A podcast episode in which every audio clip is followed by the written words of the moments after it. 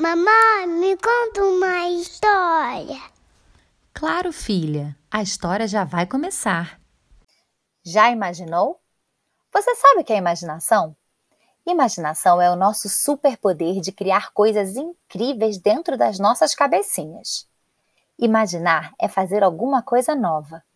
Imaginar é deixar a nossa mente solta para pensar no que quiser. Imaginar é pensar em coisas que ninguém nunca pensou antes. Imaginar é permitir que ideias totalmente diferentes apareçam. Imaginar é inventar. Imaginar é bolar algo totalmente original. Quando imaginamos, criamos tudo novo. Podemos imaginar um novo mundo, uma nova língua e até pessoas que não existem de verdade.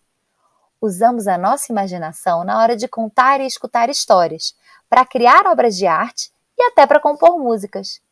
A imaginação nos faz viajar por mundos da fantasia, pelo espaço e por onde mais quisermos, sem nem precisar sair de casa. Basta fechar os olhos e começar a criar alguma coisa nova. Esse superpoder está dentro de todos nós. Tem gente que tem muita facilidade de imaginar. Basta ouvir uma palavra que já começa a criar mil coisas novas em sua cabeça.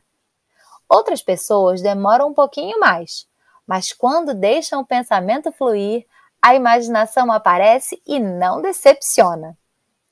A imaginação é o principal combustível da criatividade. As duas juntas combatem o tédio como ninguém, porque quando deixamos a nossa mente solta, conseguimos inventar muitas brincadeiras divertidas que ninguém nunca pensou antes. É graças à imaginação que a Isabela consegue se ver como uma princesa de contas de fada sem nem precisar de fantasia. Basta imaginar e pronto. Quer ver? Feche os seus olhos e imagine que você está em uma terra muito distante onde existem dragões e sereias. Você entra em um castelo e de repente dá de cara com. Hum. Sabe de uma coisa?